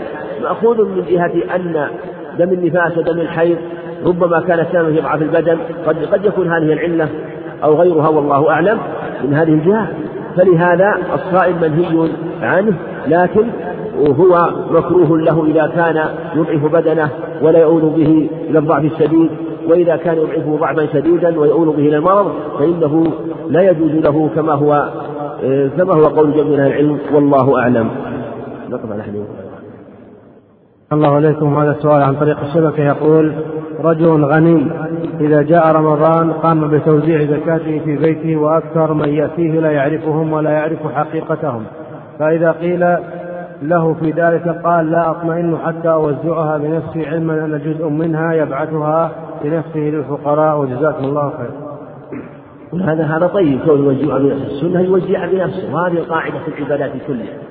وقاعدة في العبادات أن يؤدي الإنسان يكلف العبادات بنفسه. إلا مسألة الزكاة إذا طلبت منها أو طلبها منه من له طلبها الإمام أو نائبه فطلبها الإمام أو يدفع تدفع إلى عماله يدفعها. أما إذا تطلب منه فدفعها ووزع بنفسه هذا أفضل يؤدي العبادة بنفسه. هذا هو السنة. ولا بأس أن يعطي الفقراء الذين يأتونه. وعليه إذا كان ظاهرهم الحاجة والفقر فيعطيهم يعطيهم. وإذا شك في أحدهم فأحوالهم ثلاثة. يعني واضح أن أحوال الناس ثلاثة في مثل هذه. شخص واضح عليه علامات الفقر إما بأنه يعرفه أو بشهادة من يعرفه أو هناك علامة تدل عليه. فهذا له حق من الزكاة يعطى. وشخص شك في أمره ولا يدري فظاهر حاله الغنى أو ظاهر بدنه القوة فيقول له كما قال عليه الصلاة والسلام يعظه ويبينه ويعطيه من الزكاة إذا طلبها. حال الآخر إذا علم غناه. إذا علم غناه فلا يجوز له أن يعطيه من الزكاة. أما إذا كان جاهلا فلا بأس أن يعطيه من الزكاة ولو فرض أنه غني وأنه غني وجهل حالة فقد ثبت في حديث صحيح البخاري أن رجل قال تصدق الليلة بصدقة فتصدق على غني ثم قال فحدث الناس صدق على غني وفي الليلة الثانية تصدق على سارق والليلة الثالثة صدق على زانية فقال اللهم لك الحمد على غني وعلى سارق وعلى زانية فأوتي. فقيل أما الغني فلعله يعتذر فيتصدق وأما السارق فلعله يعتذر فيكف عن سرقته وأما الزانية فلعلها تتعظ وتكف عن زناها فإذا احتاط في مثل هذا وسأل عند الشك هو الأولى. نعم. أحسن الله إليكم وهذا أيضا سؤال آخر في الشبكة يقول ذكرتم بالأمس أحسن الله إليكم أنه يمكن إعطاء ما يرجى إسلامهم من الزكاة واستغلال هذا مصرف من مصارف الزكاة في بلاد الغرب. وأريد من فضيلتكم بعض الإيضاح فهل لذلك ضوابط ثم ما صحة أن عمر رضي الله عنه أوقف هذا المصرف؟ وجزاكم الله خيرا. نعم عمر رضي الله عنه وقفه لما أن أهل الإسلام استغنوا بقوته. وهذا والصحيح أن أن المصرف لمؤلف قلوبهم ليس مصرفا مستمرا ومستقرا بل هو حسب الحاجة والمصلحة. فإذا قوي الإسلام وقوي الدين وظهرت قوة للإسلام والمسلمين وكانت لهم النصرة والقوة واستغنوا عن ففي هذه الحالة قوي الإسلام وإذا قوي واستغنى عنه فلا فليس لهم مصرف. وعمر رضي الله عنه لم يمنعه مطلقا إنما لسبب. أما عند بعض المسلمين وعند حاجتهم أو عند أو يكون السبب والمصلحة في الصرف إليهم مثل أن يكون المؤلفة قلوبهم المؤلفة قلوب أقسام إما أن يكونوا كفارا يرجى بإعطائهم كف شر غيرهم من الكفرة. هذا نوع. أو كفار يرجى بإعطائهم إسلامهم. أو كفار يرجى بإعطائهم إسلام نظرائهم. إيه، أو, أو أنهم يعني مؤلف قلوبهم أسلموا نعم أسلموا ويرجى بإعطائهم إسلام نظرائهم إذا رأوهم يعطون أو مثلا رجل من الكفار دخل توه في الإسلام فخشي عليه من الرجوع أو الضعف فيعطى تألفا لقلبه فلا بأس. وقد كان عليه الصلاة والسلام يعطيهم وأعطى المؤلف قلوبهم أعطاهم أموالا عظيمة مع الغنى أعطاهم لأجل هذه المصلحة. فهذا مصرف من مصارف الزكاة كما جاءت كما هو نص الآية وكما جاء في هديه عليه الصلاة والسلام. أحسن الله إليكم. وهو يقول أيضا وهل لنا هنا في أمريكا أن نصرف الزكاة في بناء المسجد لحاجتنا الماسة لوجود, لوجود المسجد؟ وجزاكم الله خير. الله سبحانه يقول إنما الصدقات للفقراء والعاملين عليها والمؤلفة القلوب وفي الرقاب والغارمين وفي سبيله وابن السبيل. هؤلاء هم مصارف الزكاة في الثمانية ليس فيها مساجد ولا قناطر ولا طرق ولا ما ذلك. أما قول في سبيل الله فالصواب أنه في سبيل الله الجهاد في سبيل القتال في سبيل الله. وإلا لو كان المراد في سبيل الله بناء المساجد والمراد في سبيل الله بناء القناطر وما أشبه ذلك لكان التفصيل هنا غير مراد. ولهذا فصل سبحانه وتعالى. ذكر هذه الأصناف الثمانية وهي في الحقيقة كلها في سبيل الله. لو كان المراد أن في سبيل الله يشمل هذه الأشياء لاكتفى بقوله أن الزكاة تصرف في سبيل الله. فيشمل هذه الأصناف الثمانية ويشمل غيرها مما يكون سبيلا وطريقا إلى الله. لكن لما أنه ذكر هذه الأصناف وجعل معها في سبيله دل على أنه سبيلا خاصا. أنه سبيل خاص وهو الجهاد في سبيل الله. وجاء رجل النبي عليه الصلاة والسلام في حديث عند البخاري بعلقه من طريق أبي لاس الخزاعي أنه جاء أنه الحج في سبيل الله. فهذا إن صح الخبر يلحق به وبعضهم ضعفه. فالمقصود أن أن الزكاة لا تصرف إلا هذه إلا لهذه الأصناف الثمانية. أما بناء المساجد بناء المساجد وغيرها من الأصناف الثمانية فلا يكون مصرفا من مصارف الزكاة بل كما أخبر عليه الصلاة والسلام أن الله جزاها ثمانية أجزاء كما يروى عنه قال فإن كنت من أهل هذه الصناعة الثمانية أعطيتك إذا كان أما إذا كان من غيرها فلا حق له في الزكاة نعم. وهذا أيضا يقول موظف براتب قليل فهل له أن يأخذ من الزكاة؟ إذا كان راتبه لا يكفيه لحاجته أو حاجته وحاجة أولاده يأخذ من الزكاة ما قد يكفيه. فالإنسان قد يكون لديه راتب فإذا كان راتبه ضعيف يقول يكفيني نصف الشهر. نقول تأخذ مقدار النصف الثاني يقول أنا راتب مثلا ألفان ويكفيني نصف الشهر والنصف الثاني أتسلف أو أستدين. نقول تأخذ البقية وهكذا إذا كان يكفيه مثلا ربع الشهر فعليه في هذه الحالة يتحرى. أما إذا كان أن الراتب يجعله مثلا في يتوسع في المباحات فهذا لا تحل له. الزكاة تكون للأمور الحاجية. أما التوسع في المباحات ولا يكفيه راتبه هذا ليس مخولا لأخذ الزكاة. وهذا يقول أحسن الله إليكم مكافآت طلاب التحفيظ. المدارس والحلقات التي تصرف للطلاب هل هي من الزكاة أو من الصدقات التي يتورع عنها الإنسان خاصة؟ إذا كان غير محتاج إليها ينظر هل المقصود السائل في حق المعطي أو حق المعطى إن كان قصده المكافأة نفس الذين يأخذونها من طلاب التحفيظ فهي أموالهم ما ولو كانوا صغارا ولو كانت مالا طيبا فإذا أعطي شيئا من المال وبلغ النصاب يزكيه وليه يزكيه وليه إذا كان يزكي هذا المال. أما إذا كان لا يقول إنه رصد أموال للتحفيظ أن أموال جعلها صرفها لتحفيظ القرآن أو باب البر. هذه أخرجها صدقة لله لا زكاة فيها لأنها ليست مملوكة لأحد. نعم. أحسن الله إليكم. وهذا يقول؟ هل يلزم في الغارم أن يكون غارما لأنه أصبح ذات البين أو أنها عامة؟ عامة. مثل الغارم نعم. الغارم الغارم سواء كان غارما لنفسه أو أو غارما لذات البين، لكن إذا كان غارم في الغارم على قسم، إذا غرم لنفسه لنفقته مثلا غرم لنفقته الخاصة فيأخذ من الزكاة لحاجته بقدر سداد الدين، فلو كان غارم مثلا لنفقته استدان وعنده مال. تدين لكن عنده أموال. ما يجوز يأخذ الزكاة يسدد من ماله الذي عنده. إذا كان لنفقته أما إذا كان غرما لإصلاح ذات البيت فهو من الأغنياء الذين تحل الزكاة. يعطى من الزكاة بقدر ما غرم في إصلاح ذات البيت ولو كان المال الذي غرمه كثيرا. نعم. هل يجوز للشاب أن يأخذ من الزكاة لأجل الزواج؟ نعم لا بأس لأنه من المصارف الضرورية. وقال عليه الصلاة والسلام ثلاثة حق على عون الناكح يريد العفاف والمجاهد في سبيل الله والمكاتب. وهذا حق أن يعان.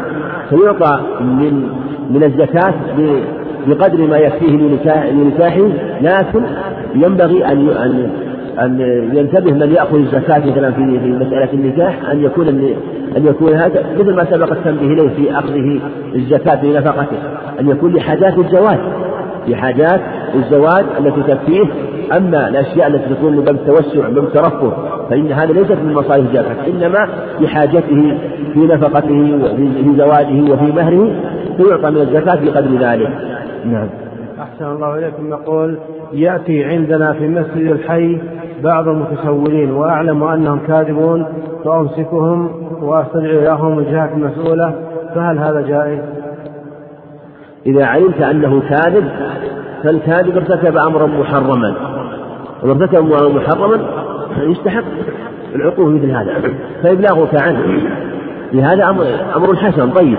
لأن فيه كف لهؤلاء عن عن هذه الأمور المحرمة وأخذ للأموال وتجميعها بغير حق.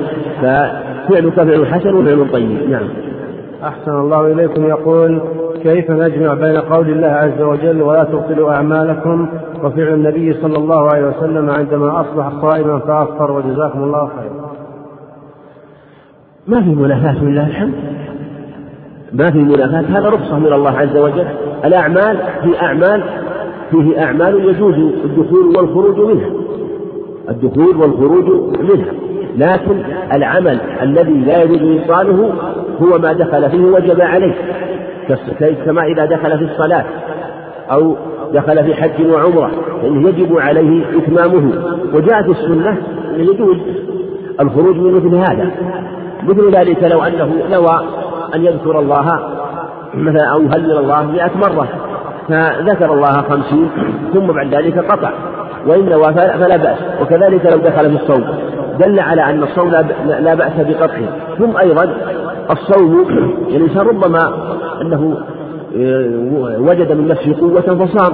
ثم بعد ذلك ثم بعد ذلك وجد من نفسه ضعفا فأفطر. فعلى هذا نقول من دخل في الصوم فالسنة الأولى أن لا يفطر وأن يكمل صومه. إلا إذا وجد حاجة للطعام وضعه فلا بأس يفطر كما فعل عليه الصلاة والسلام. وإلا جاء في حديث عائشة وحديث حفصة أنهما قال أنهما أصبحتا صائمتين. فوجد طعاما فأكلتا. فأخبرك عن النبي عليه الصلاة والسلام فأمرهما بقضائه واختلف صحة هذا الخبر وجاء له شواهد. والأظهر أنه إذا قضى صومه الذي لو أنه احتاج أو أرى أن يخبر بضعفه عن الصوم فلا بأس. فإن رأى أن يقضي ذلك اليوم فلا بأس. إن رأى أن يقضيه لأنه عبادة. فأراد أن يقضي كما لو أراد أن يقضي بعض السنن التي جاءت السنة بقضائها فالجملة هو السنة فالجملة السنة هو البقاء عليه وعدم قضاءه. والرسول عليه الصلاة والسلام بين أن هذا فعل هذا يبين الجواز وربما أنه يكون عند الحاجة إلى الطعام يجوز مثل هذا ونيته له نيته وقد يكون له أجر نيته من جهة أن نية المؤمن أن نية المؤمن خير من عمله نعم. أحسن الله إليكم. يقول هل يصح صوم من نام قبل أن يعلم أن غدا صيام فبعد أن أصبح قيل له اليوم رمضان فأمسك ولم يأكل فما حكم صيامه؟ وجزاكم الله خيرا إذا نام بناء نام بنية معلقة لا يدري نام ما يدري هل هو صوم أو ليس بصوم. ونام على ذلك وهو لو أخبر أنه صوم صام فنام بنية معلق فأصبح فاختلف العلماء في هذا الأمور العلماء أنه لا يصح. والصحيح أنه يجوز تعليق الصيام بالنية المطلقة. يعلقه. بالنية المطلقة. فيقول مثلا بنيته إن كان الغد من رمضان فأنا صائم إن لم يكن من رمضان فأنا لست صائما وهذا غاية قدرته وغاية قوته يعني غاية استطاعته.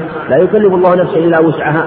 لا نلزمه بمتابعة الخبر والسهر حتى يأتي الخبر. فلو أنه لم يبلغه الخبر وتأخر الخبر ونام بناء على ذلك على إن كان غدا من الصيام فهو صائم فلا بأس بذلك لأنه حال نومه لم يأتي خبر ولم يبلغه الصوم فلا يكلف إلا ما استطاع فإذا نام بهذه النية المعلقة وأصبح ثم أخبر أنه صيام فصومه صحيح. وقال بعض أهل العلم إنه لو نام بغير نية أيضا لو نام بغير نية من جهة أنه ما بلغ الصوم ولا يدري عن الصوم ثم أو غفل عنه ونسيه ثم أصبح صائما ثم أصبح ولم يفطر فإنه تصح نيته من حين الاستيقاظ من جهة أن الشرائع لا تثبت إلا بعد البلوغ وبعد العلم. أحسن الله إليكم. يقول ما حكم من يحتج بطلب العلم الشرعي عن طلب الرزق فهل تحل له المسألة وجزاكم الله خير.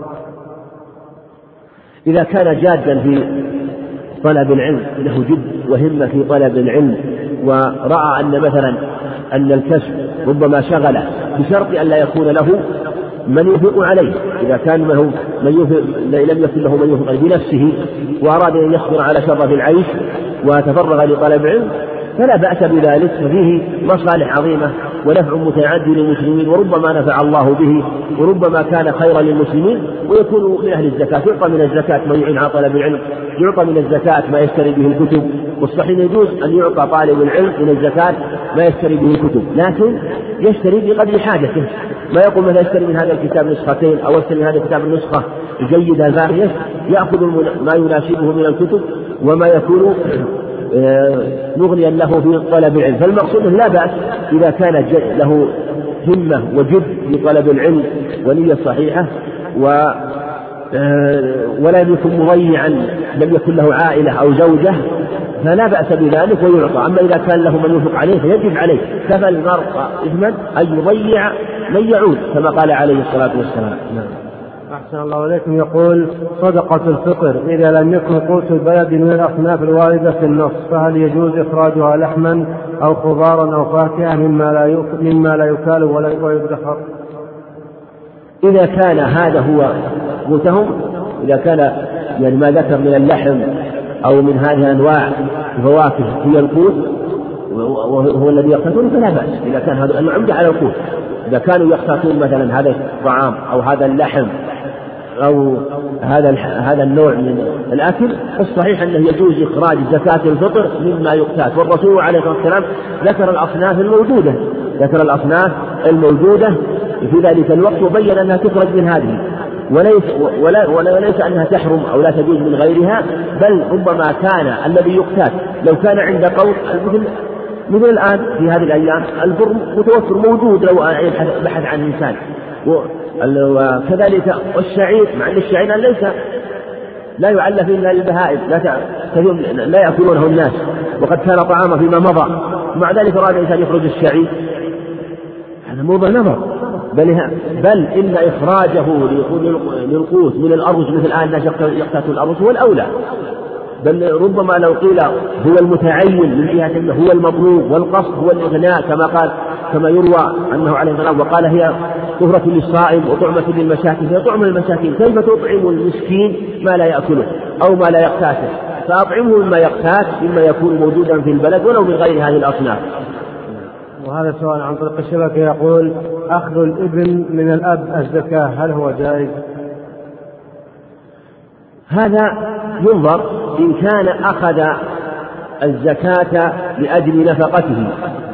قال الإبن لأبيه يعطيه من الزكاة لأجل النفقة.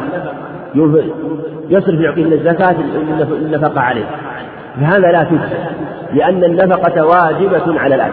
فلا يعطيه من الزكاة ما ينفق عليه فلا يعطيه من الزكاة لأنه إذا أعطاه من الزكاة يكون قد حمى ماله ويكون قد وقى ماله بالزكاة ولا يجوز وقاية المال بالزكاة بل الزكاة حق خالص لله فلا يعطيه من الزكاة ما ينفق عليه وإن كان ما يعطيه من المال لأجل الدين فالدين أمره أوسع إذا كان استدان دينا وعلى الابن دين فالصحيح أن يجوز صرف الزكاة للابن إذا كان في دين. لأن هذا هو ولهذا جنح جمع من العلم وقالوا إنه يجوز أن يعطى يصرف الزكاة للغارم الميت إذا كان عليه دين. لأن الله قال وللغارمين إنما الصدقات للفقراء والمساكين والعالم وفي الرقاب والغارمين.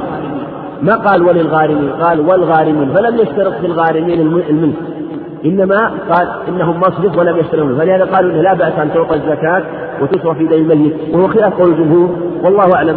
لكن هذا اختار التقي الدين رحمه الله.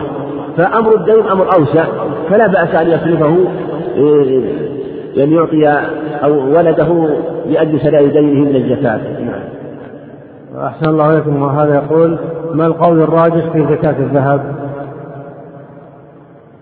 كأن لعل قصد زكاة الحلم. لعل قصد زكاة أما الذهب زكاة بإجماع أهل العلم. ما في خلاف إنما كأنها أراد زكاة الحلي من الذهب. وسبق معنا أن المراد أن الحلي أن الحلي الصحيح يجوز أن الحلي يجب إخراج زكاته. أن الحلي يجب إخراج زكاته وأن الجمهور خالفه لكن هو قول الأحناف وهو قول المذهب أحمد رحمه الله وهو قول الشافعي سبقت الأخبار في هذا الباب. نعم. أحسن الله إليكم وأثابكم ونفعنا بعلمكم وجعل ما قتل الميزان حسناتكم وصلى الله على نبينا محمد وعلى آله وصحبه أجمعين. الحمد لله رب العالمين والصلاة والسلام على نبينا محمد وعلى آله وأصحابه وأتباعه بإحسان إلى يوم الدين أما بعد فيقول الإمام الحافظ ابن حجر رحمه الله تعالى وعن أبي هريرة رضي الله عنه قال قال رسول الله صلى الله عليه وسلم من نسي وهو صائم فأكل أو شرب فليتم صومه فإنما أطعمه الله وسقاه. وللحاكم من أفطر في رمضان ناسيا فلا قضاء عليه ولا كفارة وهو صحيح. حديث أبي هريرة اللفظ الأول متفق عليه. من نسي فأكل أو شرب فليتم صومه فإنما أطعمه الله وسقاه. اللفظ الآخر عند الحاكم فلا قضاء عليه ولا كفارة. وصححه الحافظ رحمه الله وهو كذلك أيضا من جهة إسناده وقد صححه ابن خزيمة وابن حبان وكذلك أخرجه الدار قطني فهي زيادة صحيحة في أن من أكل أو شرب ناسيا فلا قضاء عليه ولا كفارة. وهذا هو الصواب ما دل عليه هذا الخبر عنه عليه الصلاة والسلام. قال أن من نسي صيامه فأكل أو شرب فلا شيء عليه فصومه صحيح وأجره تام ولله الحمد. ولهذا قال فإنما أطعمه الله وسقاه. وإذا كان الطعام والسقيا من الله عز وجل فلا يكون مفسدا بل هو خير.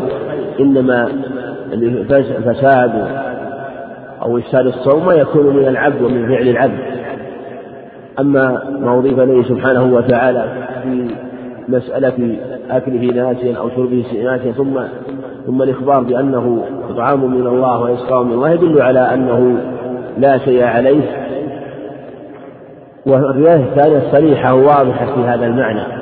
فلا قضاء عليه لهذا اليوم يعني الذي أكل أو شرب ونسي. ولا كفارة لأجل أنه شرب وأكل. فالفعل لا يضاف إليه. وهذا متفق مع عموم الأدلة. ربنا لا تؤاخذنا إن نسينا وأخطأنا. وقال الله عز وجل كما في الحديث الصحيح قد فعلت عند مسلم عند ابن عباس حديث أبي هريرة وقال بعض أهل العلم إن صومه لا يصح. وقالوا وقال بعضهم إن عليه كفاره عليه القضاء والكفارة. كفارة. وقالوا إن الإمساك عن الطعام والشراب هو ركن الصيام. فهو إذا نسي فأكل أو شرب وترك ركن الصيام فلا إثم عليه لكن عليه أن يأتي بركنه. مثل ما لو نسي ركعة ناسيا من الصلاة فلا شيء عليه فعليه القضاء والجابر لها وهو أداء الركعة وما يجبرها بالسجود قالوا هكذا في الصوم عليه أن يقضي هذا اليوم ويأتي بالجابر والكفارة لكن لا قياس مع النص وإذا جاء نهر الله بطل نهر العقل فلهذا نقول الصوم ما دل عليه. هذا الخبر هو أنه لا قضاء عليه ولا كفارة ولله الحمد. قالوا عن أبي هريرة رضي الله عنه قال قال رسول الله صلى الله عليه وسلم من درعه القيء فلا قضاء عليه ومن استقاء فعليه القضاء. رواه الخمسة وعله أحمد وقواه الدار قطني. وهذا الخبر خبر صحيح خلافا لمن أعله أو جعله موقوفا على أبي هريرة وفيه ما دل عليه هذا الخبر من درعه القي فلا قضاء عليه ومن استقى فعليه القضاء. درعه غلب بغير اختياره فإنه لا قضاء عليه.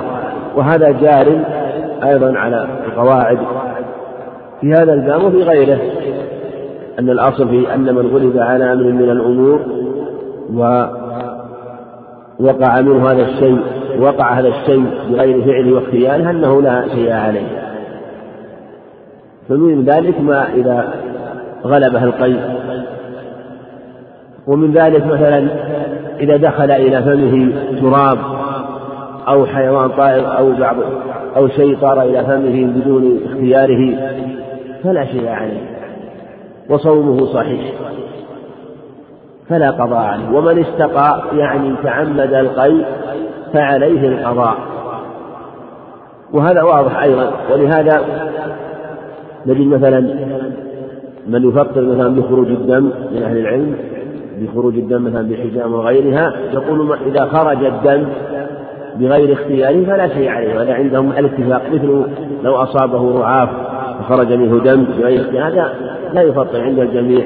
مثل لو جرح مثلا أصابه جرح جرح في يده أو في شيء من بدنه فخرج منه دم فلا فلا شيء عليه. وهكذا أيضا مسألة القي إلا إذا تعمد بأي وسيلة تعمد. سواء كان بإدخال يده في فمه أو إصبعه في فمه حتى يتقيأ أو باستنشاقه من الرائحة الكريهة حتى يتقيأ أو بعصر بطنه وإمالته إلى أمامه حتى يتقيأ أو ما أشبه ذلك مما يستدعي به القيد. فالمقصود أنه إذا استقاء بأي طريق فإن عليه القضاء. ثم إذا كان الاستقاء عن عذر فلا إثم عليه وعليه القضاء. وإذا كان الاستقاء عن غير عذر فهو آثم. يعني لا يجوز أن يستقي في حال صومه من غير عذر لأن فيه إبطالا للصوم. إنما إذا غلبه فهذا لا شيء عليه من جميع الجهات فالصوم ما دل عليه هذا الخبر عنه عليه الصلاة والسلام؟ وعن جابر رضي الله عن جابر بن عبد الله رضي الله تعالى عنهما أن رسول الله صلى الله عليه وسلم خرج عام الفتح إلى مكة في رمضان. ما تبقى من مادة في هذا الشريط تتابعونها في الشريط الثالث والسلام عليكم ورحمة الله وبركاته.